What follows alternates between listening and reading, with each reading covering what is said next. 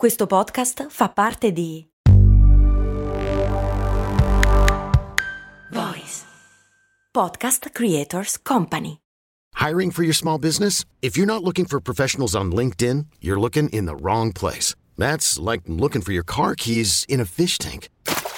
LinkedIn helps you hire professionals you can't find anywhere else, even those who aren't actively searching for a new job but might be open to the perfect role. In a given month, over 70% of LinkedIn users don't even visit other leading job sites. So start looking in the right place. With LinkedIn, you can hire professionals like a professional. Post your free job on linkedin.com slash achieve today.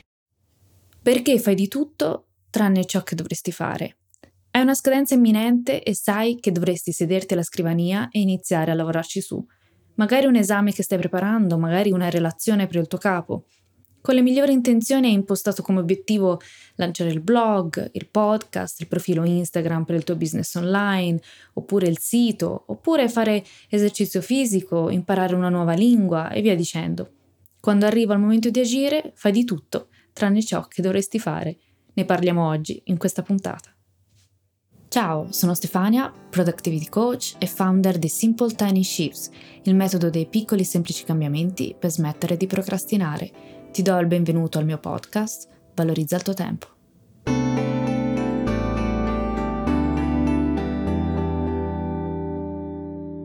Quando arriva il momento di agire, fai di tutto tranne ciò che dovresti fare. Inizi a riordinare l'armadio, sistemare l'archivio cartaceo, compilare la lista dei libri che dovresti leggere, riorganizzare le email, curare le piante in giardino. Tutte cose che avresti dovuto comunque fare, prima o poi. Ma perché proprio ora? Se ti ritrovi in questa situazione, sappi che è una condizione molto diffusa, così tanto che Socrate e Aristotele usavano una parola per descriverla, acrasia. Acrasia è il comportamento incoerente rispetto a valori condivisi o professati, la mancanza di autocontrollo o di volontà e corrisponde a quando agisci contro ciò che sai essere la cosa giusta da fare. In fondo in fondo lo sai che tutte queste attività sono solo un modo per procrastinare, tra tutti i tipi di procrastinazione questo è forse quello più subdolo, perché ti dà l'illusione di essere comunque produttivo, perché non portiamo a termine le cose che vorremmo e dovremmo fare. Perché anche se le pianifichiamo, quando arriviamo al dunque non facciamo la cosa giusta, ovvero ciò che abbiamo pianificato, semplicemente perché non ne abbiamo voglia e riempiamo questo vuoto o questo senso di colpa facendo tutt'altro Così facendo rimandiamo ciò che dovremmo fare, quindi procrastiniamo, e molto spesso lo faremo all'ultimo minuto però. Questo significa che questa attività prenderà il posto di un'altra, creando confusione nei nostri piani, se li abbiamo. Quindi cosa stiamo evitando? Come spesso succede quando procrastiniamo stiamo negando le nostre emozioni, o meglio stiamo fuggendo dalle emozioni scomode creiamo un vuoto tra l'intenzione e l'azione.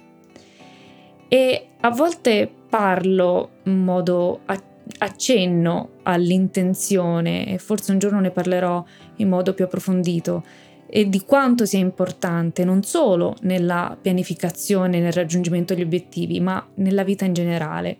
Il primo passo è riconoscere le emozioni quindi il primo passo da compiere quando ti senti così è prendere consapevolezza delle tue emozioni, invece di tapparti le orecchie e non sentire quella vocina che dentro di te sa che cosa stai evitando di fare, fermati un attimo e con gentilezza e compassione, senza giudicarti, cerca di ascoltare.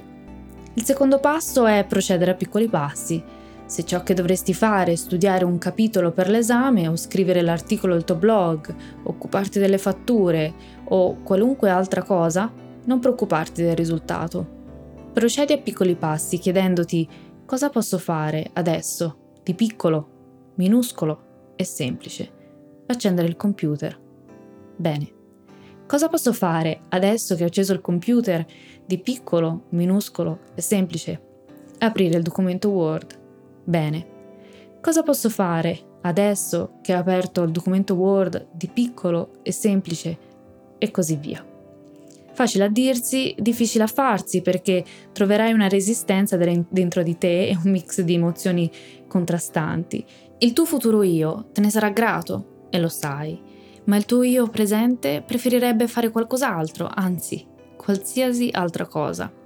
In questi casi chiedo sempre a chi fa consulenza con me di indagare sul vero perché stai procrastinando e l'unico modo è ritornare ai valori e al perché è importante in questo momento portare a termine ciò che avevi inizialmente programmato e deciso di fare. Ciò di cui abbiamo bisogno potrebbe essere la spinta iniziale, come se dovessimo abbattere una barriera. Una volta abbattuta, anche se ci sentiamo scomodi, con pazienza e gentilezza, ti parlo spesso di self-compassion, rimanendo sul task, le emozioni cambieranno. E poi pensa questo, se decidi di evitare l'azione, ciò che stai rimandando non è solo un'attività, ma anche la frustrazione e il senso di disagio. Arriverà comunque con il senso di colpa per non aver fatto ciò che dovevi fare.